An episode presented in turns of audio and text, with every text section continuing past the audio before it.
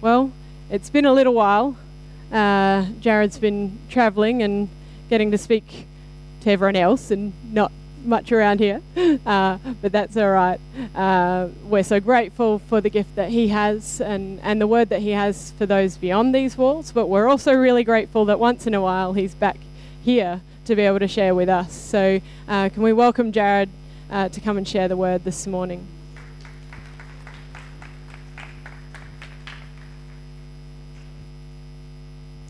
Good morning, church. Jess, I have a, a friend here, Jess, and we knew each other in high school. Do you remember Sam Kilpatrick? Kirkpatrick? Kilpatrick. Kirkpatrick? Morning, church. Wow, that's burned into my imagination. So, morning, church. Um, this morning we'll be in Isaiah chapter six, but um, before we read from there, I just want to take a moment to just centre in the silence, to, for us to be present to the presence that is here, longing to meet with us before our hearts even turn to think of God, that God has something for this time, and for just us to centre ourselves long enough to actually be attentive to that beyond the noise of the air conditioning or what we have to do this afternoon or preparing for the work week or just the noise of our own heads and the stories that run, to actually centre enough to allow a still, small, tender voice to be heard calling us to our deeper selves, our deeper purpose, and what this space is about. So let's just take a, a minute in silence before we open up Isaiah six.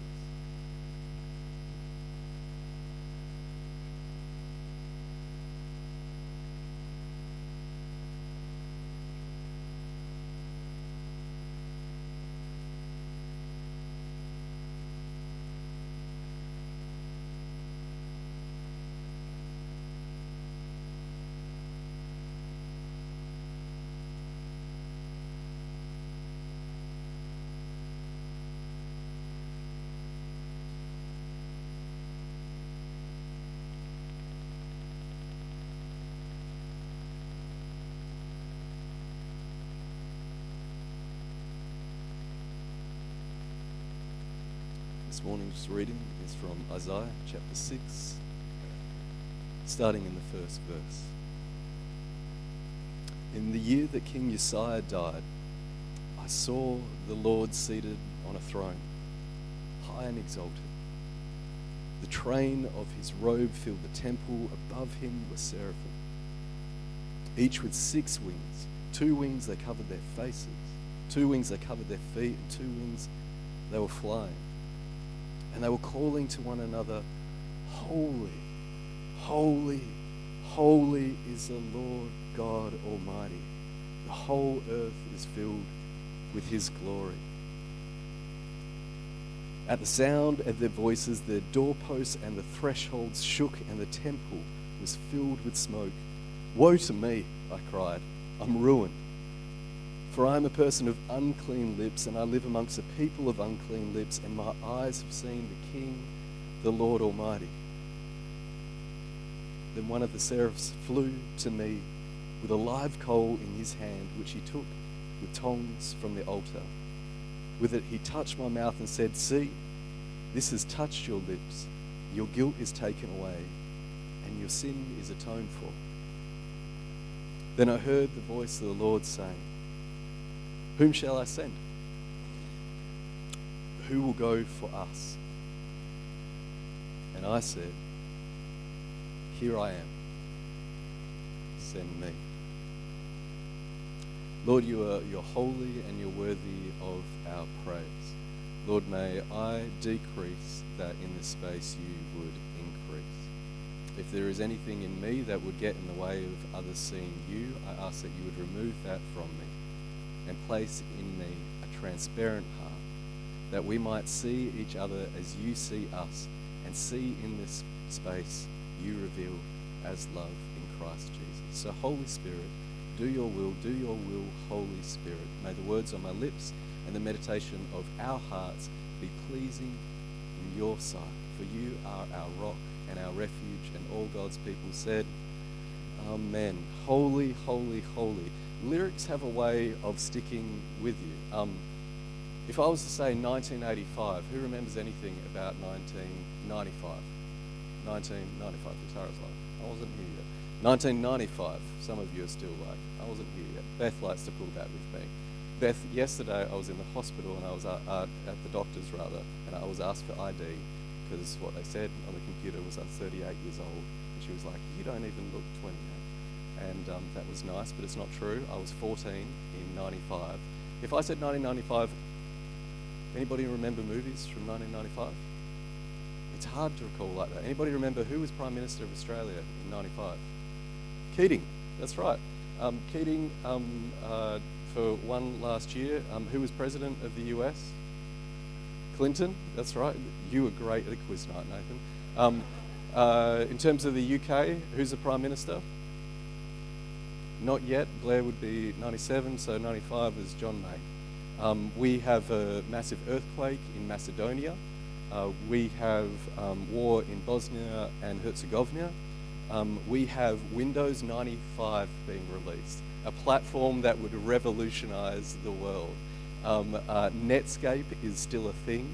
Um, Pixar releases their first ever animated movie of full film length, that film being Toy Story.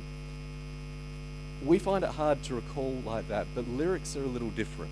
Lyrics tend to linger with us.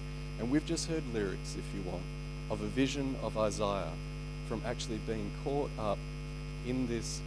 Last night we're hanging with friends and uh, their daughter brought out a quote that she had written up on their little pin-up board um, using the letters that you can interchange in and out. And it was from uh, Harry Potter, and it's from um, Dumbledore saying that, um, Harry, just because it is um, in your mind, it does not mean that it's not real. And this is a, a vision which is very real, that's going to shape the whole call of Isaiah, eighth century B C E. And the lyrics of this song that he hears from these, from uh, in Hebrew, it means um, one's on fire. It, it means flaming creatures. Whatever this weird, trippy vision that there's these flaming creatures, apparently they've got six wings and two cover the face. Now, angels, depending on your theology and where people take this passage, some people are like, this is about the sinfulness that Isaiah feels. But angels never sin. Well, the ones that are still angels don't sin, and yet they cover their face. So there's something else that's happening here that isn't the focus on our badness or us, but is actually about something completely other, which is a little interesting clue. But also they cover their bodies, and also they're flying. And in this weird image, there is this holy, holy, holy. One Hot Minute by the Chili Peppers was ninety-five. Anybody remember One Hot Minute? I, I think it's their best album. They don't play any of that stuff live because the guitarist they had at the time left because of drug issues. But um, some of us, if I was to say, my friends are so depressed, I feel a question of their loneliness, you know exactly what I'm talking about, because lyrics come back to us easy than little dates. Now, some of us, it wasn't the Chili Peppers, it was um, Vitalogy. Anybody remember Pearl Jam's Vitalogy album? Anybody remember the biggest song off that album? And you're like, no, I can't report like that. But if I was to say, waiting, watching the clock, it's four o'clock, it's got to stop, tell him. You wouldn't know where I'm going. She practices her speech. He opens the door. She rolls over. Pretends to sleep as he looks her over.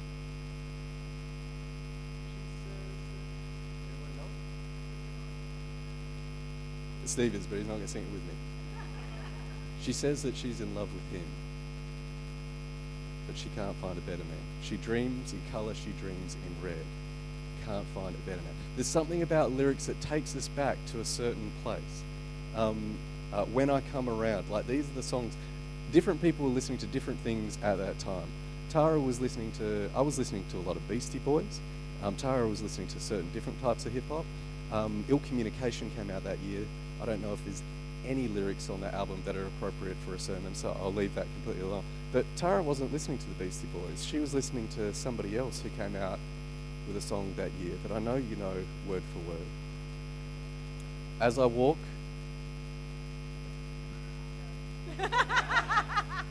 See, here's the thing, Tara. We don't actually need you to do it because we've actually got video. But if you'd like to repeat it instead, or we can go to...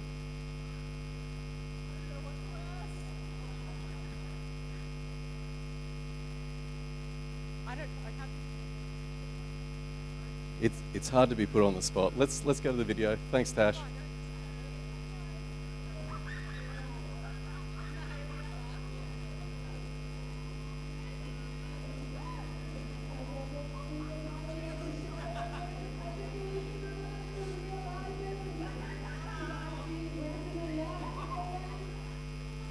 I don't know what lyrics it is for you that takes you back to certain things, but this is something in the imagination of the church throughout history that continues to return to this holy, holy, holy. And unlike Jared having like nineties flashbacks, or Tara with her Coolio moments, which um, finished number three on Triple J's Hottest one hundred that year, um, this is something that calls to a larger story. And it's a story which is difficult to step into when we stay in the land of ideas which often just end up as idols. There's something about holiness which theological definitions rarely get at. And ninety-five, the reason why I keep bringing up ninety-five is that that's a year that that term meant something completely different to me. And it threw open what I thought was how life worked. So I, I was, uh, what, fourteen years old, and um, I'd just come to Christ, and I used to rent maxi taxis. And my friends uh, went to Hale School. They would come, and they usually came because it was crowd surfing and girls. And so um, uh, Steve, Rowan, like all, all the fellas would come, usually stoned, and they would come because there'd be girls there. And we would go to wherever there was going to be these revival meetings, sometimes like this particular time was out in Forestfield. And um, Phil Stevenson was actually the evangelist that day.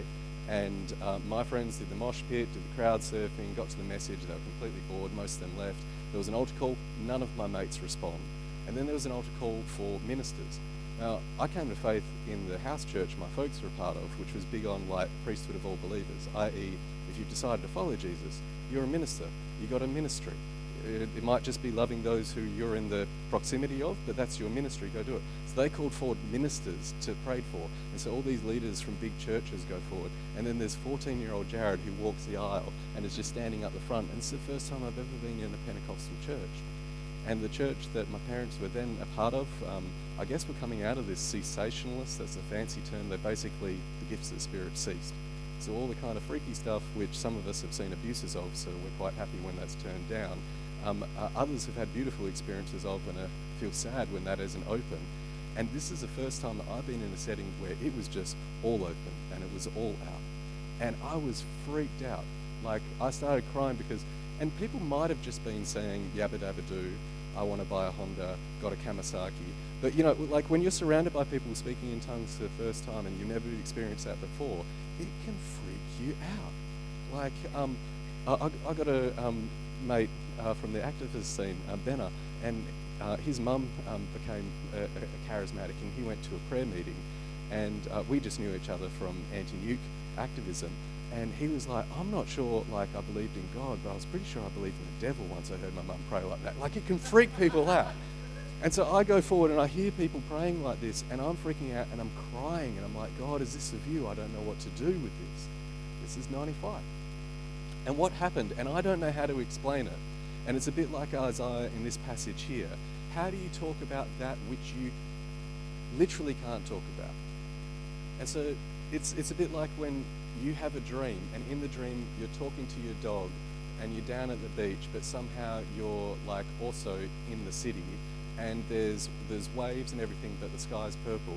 And if you go, this was a, a literal experience, you're an idiot. But it might be an important experience. And we get to a point where only poetry can point us beyond that, where words can't actually take us. And so I in I don't know how to tell you about this experience that, that I had at that age, but as my mates who were stoned were asking me afterwards, like, what the hell was that? What was going on? Um, what I thought of is my my mum at the time drove a, a, a V eight um, which had a really fancy stereo. And there were buttons and you could press like stadium. And my mum, who would love to play Thunderstruck, as she picked me up, I kid you not, um, uh, there's certain, you press rock and uh, mum would crank Acca Dacca, and um, you, you could hear the bass more heavy. Now, you, you could have it on opera, and it's not that the bass wasn't there, but suddenly I'm standing at the front, and you know there's the Wannabe Kamikaze uh, Yabba Dabba Doo going on, and suddenly that's still happening, but somebody had pressed like stadium, and there's one dude in particular who's just jibber jabbering, and suddenly he's louder than anybody else, but nothing else has changed. But it's like that happened, and what I can not hear but feel in me is holy, holy, holy. It wasn't an idea. It, it was like a sense of like holiness of God. And I did, like I was crying before because I was like scared, but now it was something else. And just like overcome with like what what I would have been able to give you a neat theological definition of as a fourteen-year-old from a Bible study, but never experienced before. And suddenly it wasn't about who was present or what kind of um, wackiness of um, nineties Pentecostal charismania was going on, but there was something there in that experience that opened me to that which I couldn't experience in my current worldview. So literally my mates afterwards were like, what was, was that? And I gave them the fancy answer from First Corinthians thirteen that it talks about the completion, and, uh, that it talks about um, when the perfect comes. And I was like, well, the perfect is the completion of the canon and New Testament, so those gifts aren't there, but what we have is faith, hope, and love. Stuff I've been taught, but I've just experienced something that's completely different, that's opened my world in such a way that I know there is more that I can't understand. And previously, God has been something that I have some control over. I have definitions for. I know who's in and out, and I know how it works. And then you experience something like this, and you're like, I've got no idea. And that's the first time we actually get any idea at all. And so much of what happens in religious institutions is that if they form you well, they can open you for all that poetry to come alive in ways that aren't literal but is living. And the danger of fundamentalism is it takes that which is living and hides it under what people prop up as literal. And so people who, uh, I have a mate whose mum is now a Buddhist, and when I was talking her with her in her kitchen once about um, why her interested in interest in Buddhism, um, uh, she said, well, I knew that Christianity wasn't for me. And I said, tell me about that. And she said, well, the religious school I went to, I was disciplined once, and I was asked to hold out my hand, and they took a ruler and they smacked my hand, and each time I was asked to repeat a Bible verse as they disciplined me. And I was like, that is horrible. I said, out of interest, what was the Bible verse? And she said, God is love.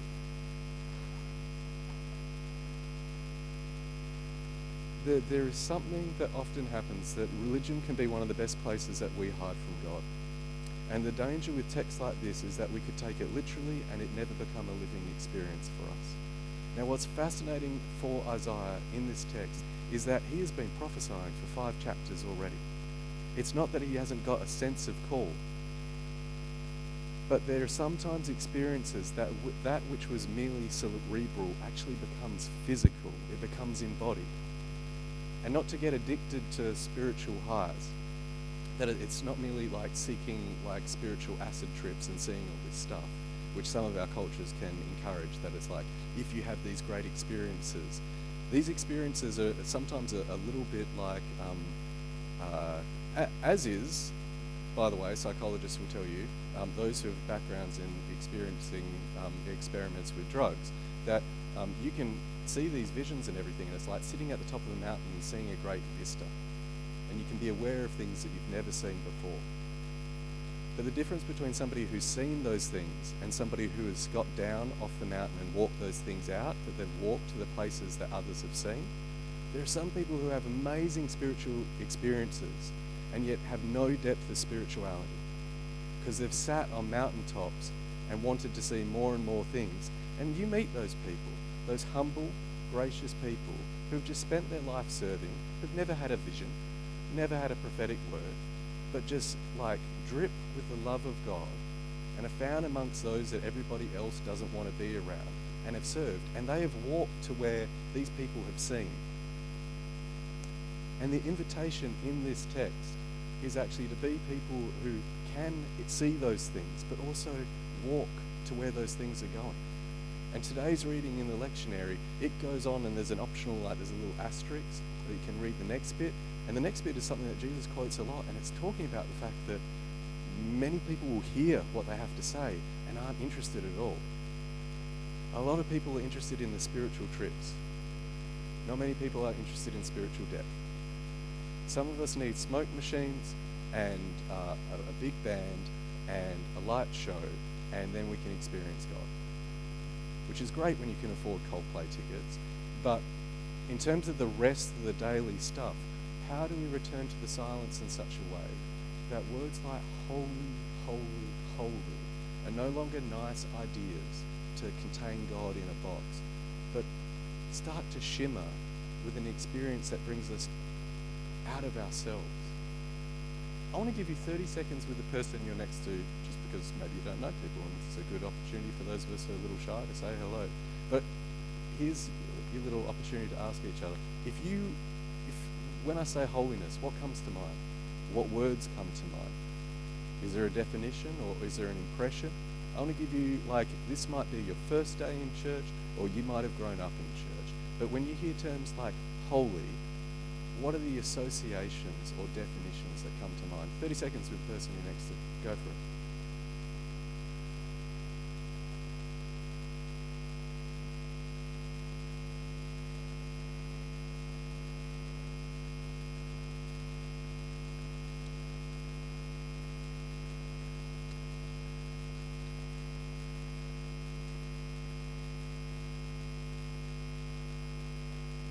I'll give you another thirty seconds, and then you can say, somebody like me said, and that way you won't feel on the spot if, it, if it's completely wacky.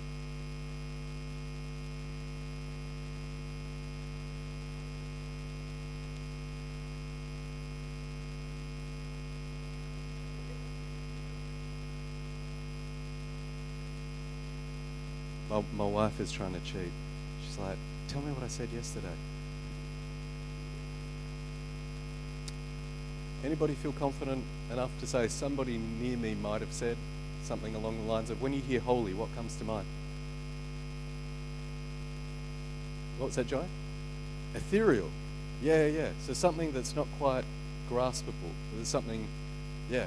Others? Yeah. Clarity. Fascinating.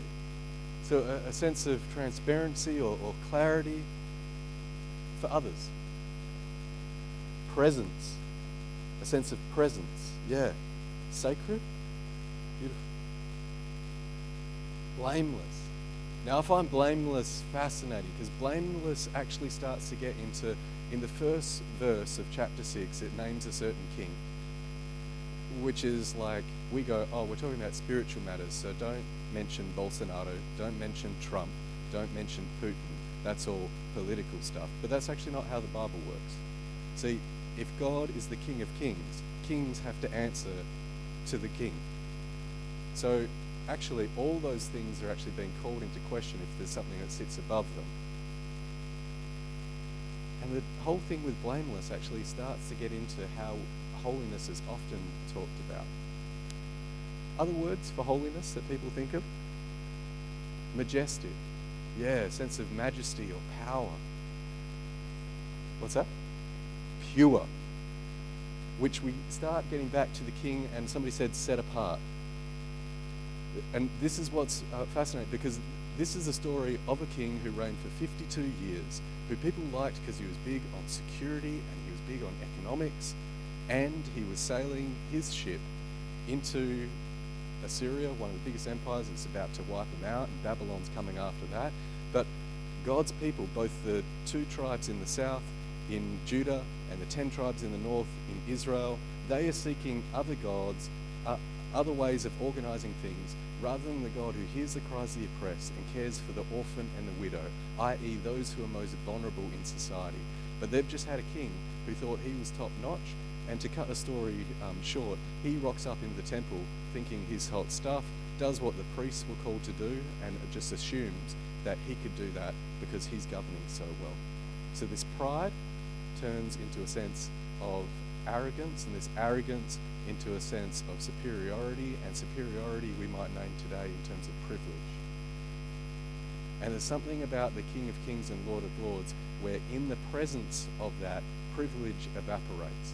And our privilege games where we feel we're better than others, that we're superior to others, actually we find that we're people of unclean lips, that woe is us. And this king, because of this pride, is struck down with leprosy and actually dies alone, because leprosy is one of the things that separates you from everybody else, because people are scared of what? Catching it. Purity is about getting away from that which you could catch.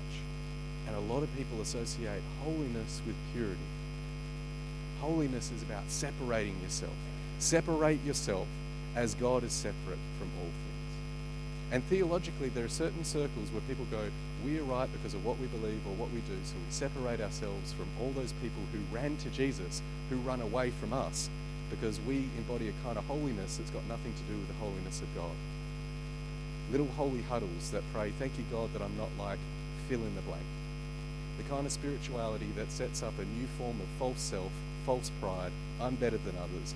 That religiosity, that spirit of religiosity, which just has this whiff of I'm better than you, that I look down on you, that I can judge you. And this king that thought he was hot stuff dies alone, and in that year we have Isaiah experiencing the holiness of God. And in the holiness of God, in the presence of God, this sense of like a, I mean, we don't really have veils other than white brides, right? Like you have a, a, a wedding veil, that, but this veil that it like covers the sanctuary, this sense of there's something moving in here that flows from who God is, that is the energy of God, um, uh, but still protects that, that hidden mystery of the nature of God, if we're going to use the language of the Eastern Orthodox Church. But this holiness which brings him to a state where his response to God is that I'm unclean. And a lot of people like me, preachers behind sacred desks like this one, will say that this is about you fundamentally suck and that God created you to suck. But it's okay, God set up a dependent system where you cannot suck by realizing that God doesn't suck. And then they'll quote Bible verses out of context and say things like, um, the Bible says that we're but a worm, leaving out the context that King David said that after he coercively, after perving on a woman on a roof, as a person with the most power in the nation, arranges without consent, there are certain words for that that are too provocative to not go into it in depth, but to take Bathsheba for himself and sends her husband out to war because he's a soldier to kill him. And in reality of David being faced by the prophet Nathan going, this is a joke, and this is what you do to your people. He says, I feel like a worm. And some people take that, which is actually like him owning his own stuff, and then go, so everybody sucks. And God has dependency issues, so you suck, and now you know that God is great. God doesn't need you to think less of yourself for him to be high and exalted. The holiness of God is not that you are awful. The Psalms also say that we are crowned with majesty, a little lower than the angels. But there is a reality that being in God's presence, that we can't play games and we see ourselves clearly. Not worse than anybody else, not better than anybody else. There is no place for self-hatred in God's presence. But self-knowledge is one of the things that John Calvin insists it actually comes with knowledge of God. I'm not a big Calvin fan, but he's a genius. Self-knowledge of ourselves, that we can actually own our own shadow. Go, I'm not those who project me to be a saint, but nor am I the devil. This is me in all my complexity, and God, you either work with this stuff or I should leave. Isaiah's response to God saying, whom shall I send? Why, why would God? God is God. What is it in God's nature that God wouldn't go, you go, but whom shall I send? I was asking Steve before the service about this question of holiness, and he said, my definition has changed in the last five years in terms of the faith journey that Steve's been on. And he said, I would now say that holiness is love. That's a, that's a phenomenal answer. That's an answer who's somebody who has actually encountered that the mystery of who God is is revealed in Jesus. The reason why John in his epistle can say God is light and God is love is because God has shown his love amongst us by sending his son. And so we can say that God is love. So we can be honest about all the stuff that doesn't look like love in ourselves. There is something about the experience and the way that God responds to Isaiah in this, that Isaiah is able to own who he is, and he's been a prophet for five chapters previous. But this is the first time where the fingers have been pointed back at himself. People love to go, you should care for the poor. We hate to go, what am I doing for the poor? Dom Helder-Chimera talked about, when I feed the poor, they call me a saint. When I ask why they're poor, they call me a communist. He also talked about, you say you love the poor. Tell me, what are their names?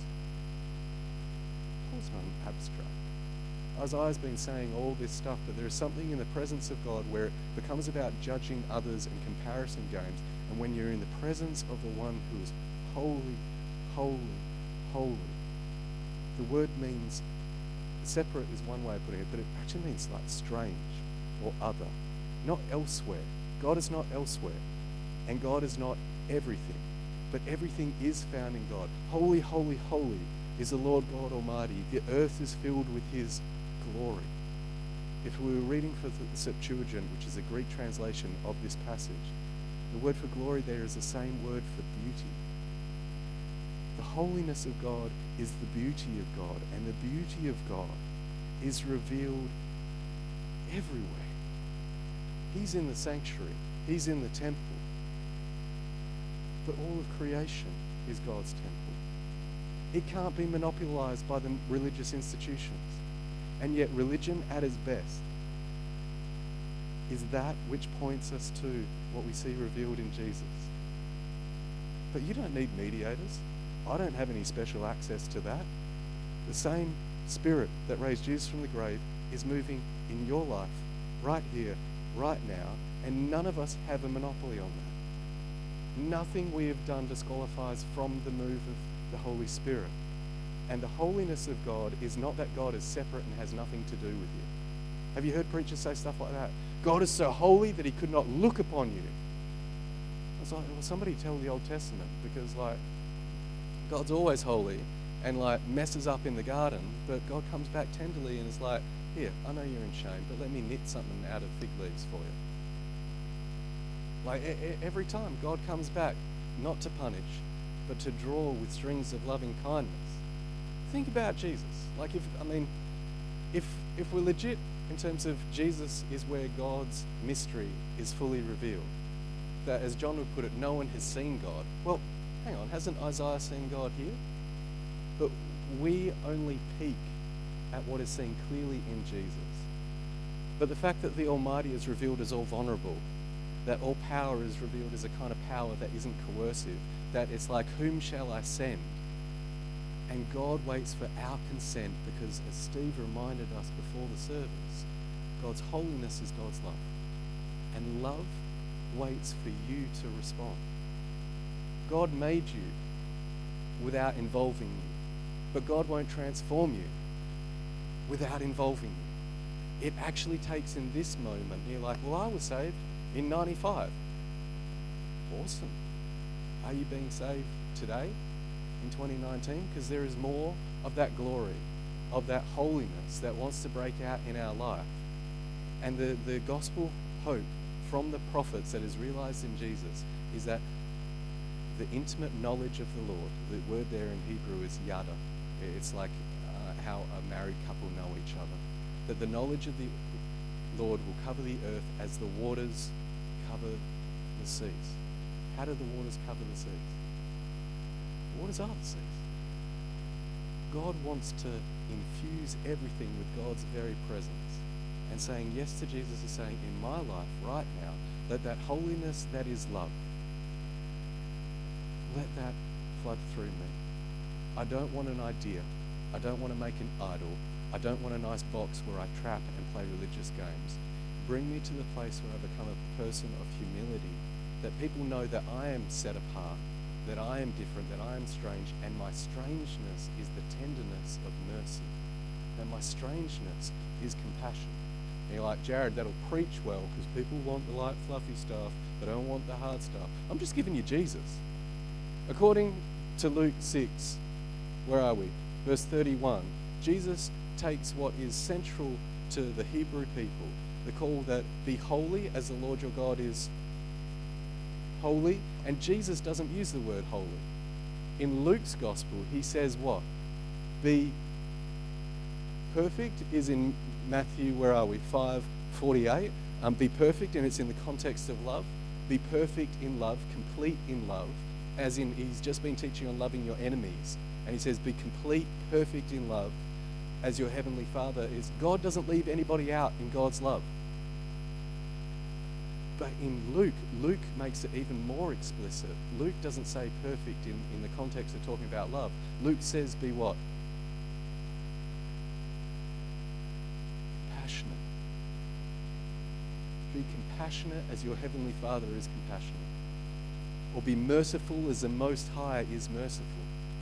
Holiness is not something that separates us to be better than others. Holiness is that which makes our heart break in what we see in others that we know in ourselves, that any pa- pattern of addiction in somebody else's life, that that could be me, that I, I am this close to that. If it was not for the grace of God, that would be me. And by the grace of God, keep me from those patterns that actually keep me from life. That is holiness. And you've met holy people when you've met humble people who you know aren't any better than you, but live their lives with the kind of love that rose Jesus from the grave. That's it. And if that's not enough for you, I'm sorry, that's all the gospel offers. But at Sanctuary, we'll pre- preach Christ and Him crucified. Jesus is the very wisdom of God. And if wisdom, if holiness as compassion isn't as compelling enough for you, well, there are other options in other places. Get Jesus, get rich. Get Jesus, get the Australian dream. Get Jesus, get everything you desire that you've been taught to desire on Instagram, but God will bless it. The thing is, those things are empty. And some of us are unlucky to never get those things, and some of us are unlucky to get those things, and we find that that isn't the thing. What we actually seek is those experiences where holy is an idea. It's that which we know and makes us see everything differently. I could go for an hour, but I'm aware of the time and we're coming around the table. But I want to end with this so you don't miss this. The, these beings of fire in this vision, they take a coal from the altar where the sacrifices were made. Now, this is Jewish people. They're not sacrificing to God. That's paganism. God isn't angry needing sacrifices. This is Judaism, where a sacrifice is made on behalf of God to the people. See, God knows that we desire for somebody to get it. We want to victimize someone, blame someone, scapegoat someone, and say, I feel guilt, and I don't know what to do with it, but if, if it's their fault, if it's those people because they're gay, if it's those people because they're Muslim, it's those people because it's that house on the street, if it's that black sheep in the family, if it's those people, then we've got to sacrifice. Then we, we're the ones that desire blood. And this being of fire takes a coal that God offers and touches that coal on the lips. And he is seared with a holiness that is mercy. So he can see clearly. And what he's told is that the guilt is dealt with.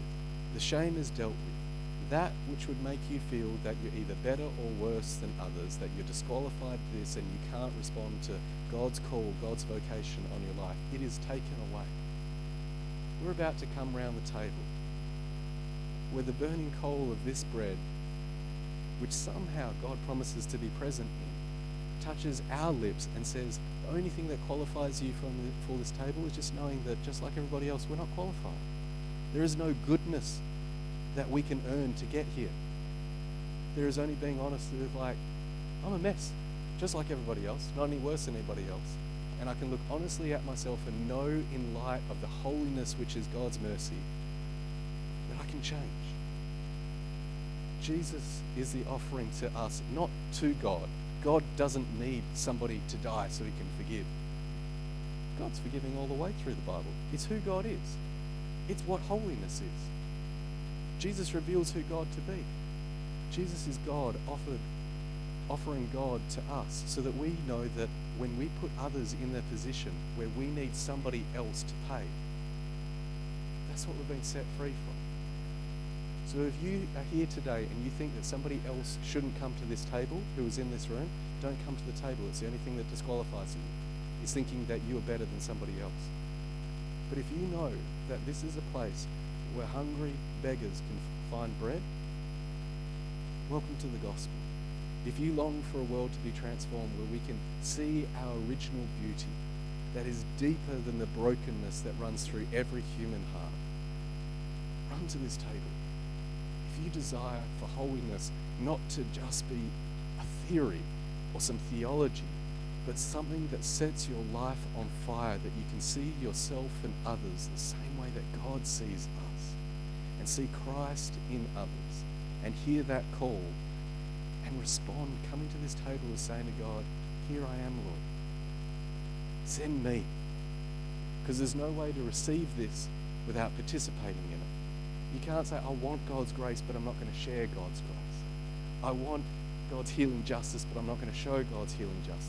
Come into this table as going, I need it, the world needs it, let the world experience it through me. Even me. Who's leading us around the table? No. I'm going to shut up.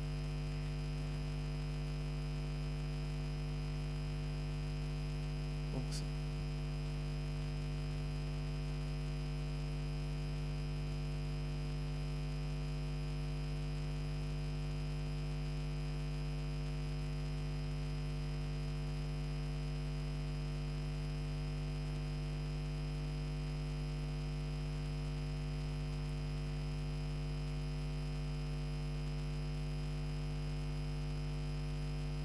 What, what was said about the particular phrase that Jared said about yada, that Hebrew word, which in English means to know, but within Hebrew thought is that deeper, much more intimate knowing. And communion is our meal. It's a way that we can viscerally take the grape juice and take the bit of bread in a deep, visceral way. Remind ourselves that God is as close as the grape, grape juice that goes into our mouth and the bread that goes into our body.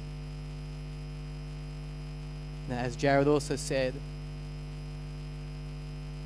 you don't have to have it all together to to be part of be part of this revolutionary movement known as the Kingdom of God, being a follower of Jesus. When the Israelites went through the Red Sea,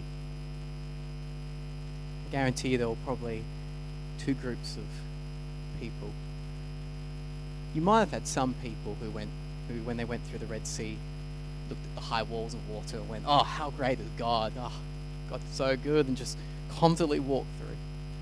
But I guarantee you there probably would have been more people who've seen the high walls of water, were freaking out and going, oh my gosh, this is so scary. And they could have been filled with doubt. They could have been filled with questioning. But you know what the amazing thing is, is they got through anyway as well. Because faith isn't about having it cognitively all together. Faith isn't about having yourself emotionally mustered up. Faith is just about trusting. It's a simple trust to walk through. And as such, if you're somebody here today and you don't feel like you're deserving, or you don't feel like you should come, or you don't think you've got it all together, good news is none of us has it all together. And communion is a sign for us, because it is the sign of the cross, of Jesus dying on the cross, blood poured out, body broken. That's actually that God does God's salvation and that we just get to be a people filled with doubt, filled with not sureness, filled with not really knowing what it's all about, but we get to be a people who by God's grace alone participate in what God has already accomplished. And communion can be that meal for us. So church, this is the table, not of the church, but of the Lord. It is made ready for those who love God and for those who want to love God more. So come. You who have much faith and you who have little. You have been here often and you who have come for the first time. You have tried to follow Jesus. You have failed in following Jesus. And you have just decided to follow Jesus for the first time. Come. Let nothing keep you from love's feast. Let nothing enter the table of its power. Leave judgment behind and receive mercy and recognize God's family. Leave in, sorry, leave indifference behind and recognize God's family. Leave now if necessary and go and be a forgiver. Then run back, because it is the Lord who invites you. It is God's will that those who desire Christ through the power of the Holy Spirit should encounter him here. So come.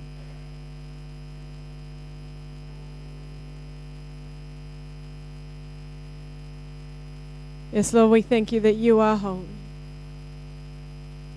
that you have made a way, that when we are not enough, you are enough.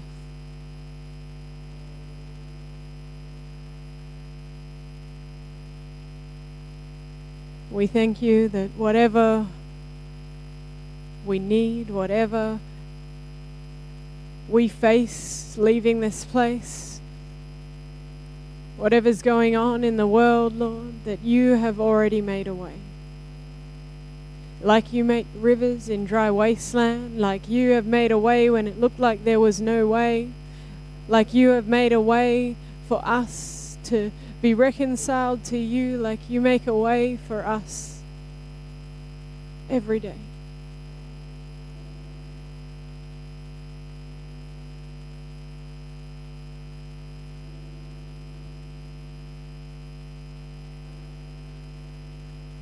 We're going to finish reading our benediction this morning. You can say it along with us. Church, we come as we are, but we are sent out not the same. Sanctuary, he speaks over us a new name, to bless and rebuild this city, so we go. Broadcast good news for the poor, let the blind see, set free the oppressed, live Jubilee. Let it be in his liberating grace that pardons and empowers sinners like us to participate in God's kingdom of mercy. And all God's people said, Amen.